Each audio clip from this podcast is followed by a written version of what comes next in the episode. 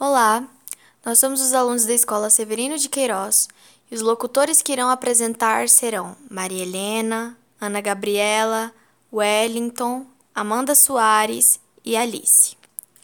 A data é 18 de junho de 2020 e o tema será a arte moderna.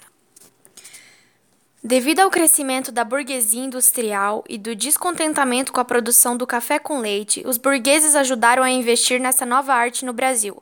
Ocorreu em 1922 no Teatro Municipal de São Paulo, entre os dias 11 e 18 de fevereiro, e teve a participação dos principais artistas modernistas como Mário de Andrade, Oswaldo de Andrade, Graça Aranha, Tarsila do Amaral, Anita Malfatti, Di Cavalcante, entre outros.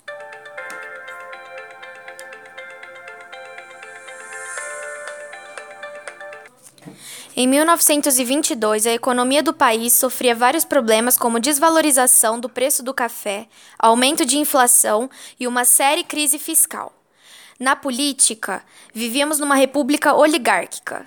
E nessa época estavam sendo feitas as eleições para a escolha da nova presidência com o com o grande apoio dos fazendeiros paulistas e mineiros, Arthur Bernardes foi eleito e governou de 1922 a 1926.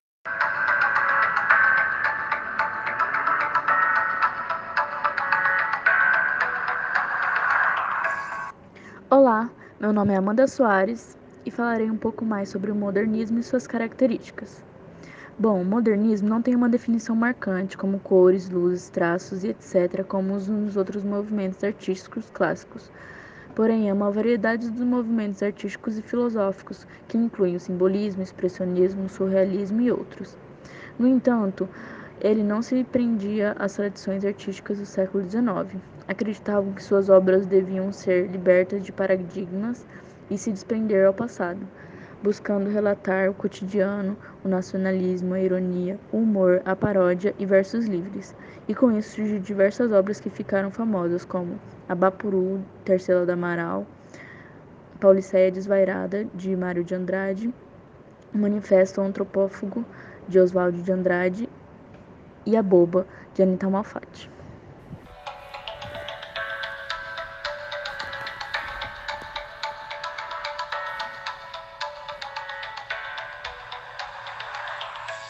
Olá, eu sou a Ana e eu vou falar sobre Heitor Villa-Lobos e Guilmar Novaes. Heitor Villa-Lobos foi o mais importante e reconhecido maestro brasileiro. Além de maestro, ele foi compositor e sua figura teve grande importância no período do modernismo no Brasil. Já reconhecido como compositor, foi convidado por Graça Aranha a integrar a Semana de Arte Moderna.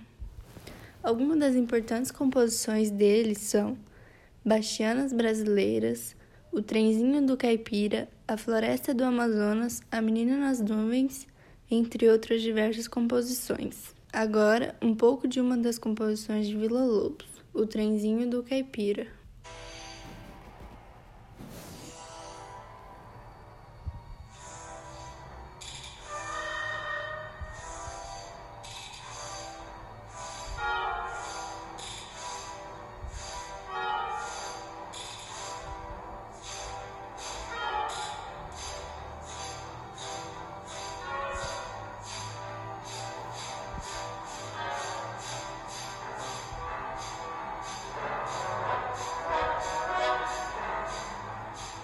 Por sua vez, Guilmar Novaes, nascida em São João da Boa Vista, interior de São Paulo, ela se tornou uma das maiores celebridades da música na Europa e nos Estados Unidos no início do século XX. Entre honrarias, prêmios, medalhas e convites, muito do reconhecimento ao talento da pianista foi demonstrado por dedicatórias em obras de grandes compositores. Seu último registro traz uma série de obras de compositores brasileiros, incluindo Marlos Nobre, Souza Lima e Vila Lobos. Agora, uma interpretação de Guilmar Novaes na composição de Vila Lobos, O Guinete do Pierrozinho.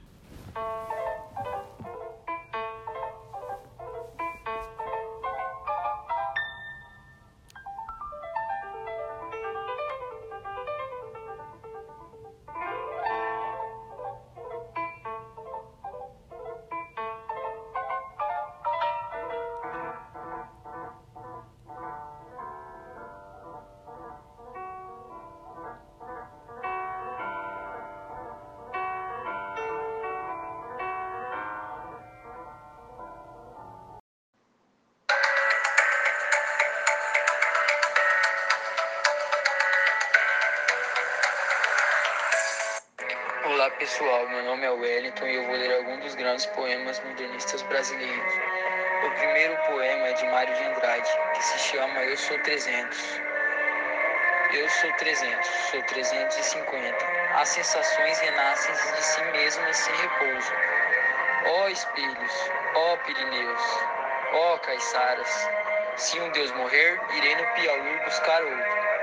Abraço no meu leito as melhores palavras. Eu, suspiros que dou, são violinos alheios. Eu piso a terra como quem descobre a furto. Nas esquinas, nos táxis, nas camarinhas, seus próprios beijos. Eu sou 300, sou 350, mas um dia afinal eu toparei comigo. Tenhamos paciência. Andorinhas curtas, só o esquecimento é que condensa. E então minha alma servirá de abrigo. O segundo poema é de Oswaldo de Andrade, que se chama Pronominais. Dê-me o cigarro, diz a gramática, do professor e do aluno, e do mulato sábio mas o bom negro e bom branco da nação brasileira dizem todos os dias: me deixa disso, camarada, me dá um cigarro.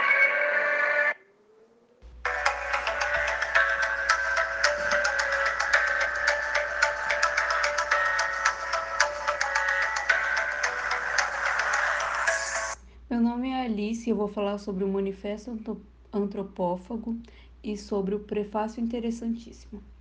Começando pelo Manifesto Antropófago, ele foi escrito por Oswald de Andrade e publicado em maio de 1928. Oswald buscou uma fundação filosófica para as teorias expostas em tal obra. Seu posicionamento mostrava seu objetivo de proteger a cultura primitiva no manifesto. Porém, Oswald mostra que não é totalmente contra o movimento modernista, apenas propõe cuidado para quando se for absorver aspectos culturais da mesma para que a modernidade não apague as culturas primitivas. Prefácio interessantíssimo, escrito por Mário de Andrade, publicado no ano de 1922, é a obra a qual ele mostra o processo da criação de Pauliceia Desvairada. E mesmo com uma linguagem mais simples, Mário faz suas críticas em relação a alguns questionamentos impostos na Semana da Arte Moderna.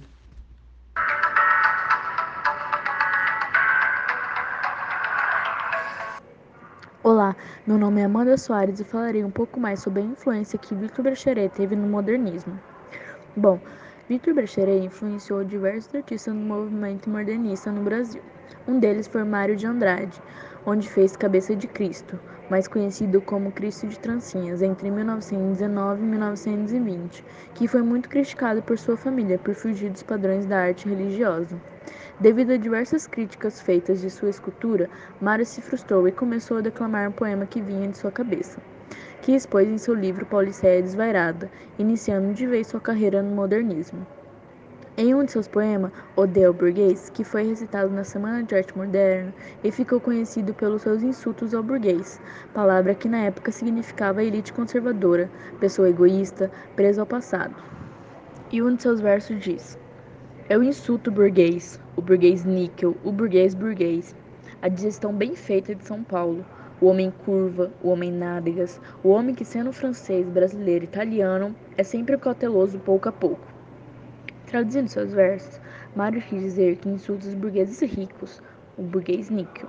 Afirma que São Paulo é feito por burgueses, a digestão bem feita de São Paulo. Insulta os burgueses que só olham para o chão, conservadores, satisfeitos de si, só conseguem ver um próprio umbigo, o homem curva, e insulta aqueles que se importam com a estética corporal, o homem nádegas. Mário de Andrade, em um artigo publicado em 1942 pelo jornal O Estado de São Paulo, ressaltou a importância de Victor Brecheret para o modernismo e fez elogios ao artista. Porque Brecheret era para nós, no mínimo, um gênio.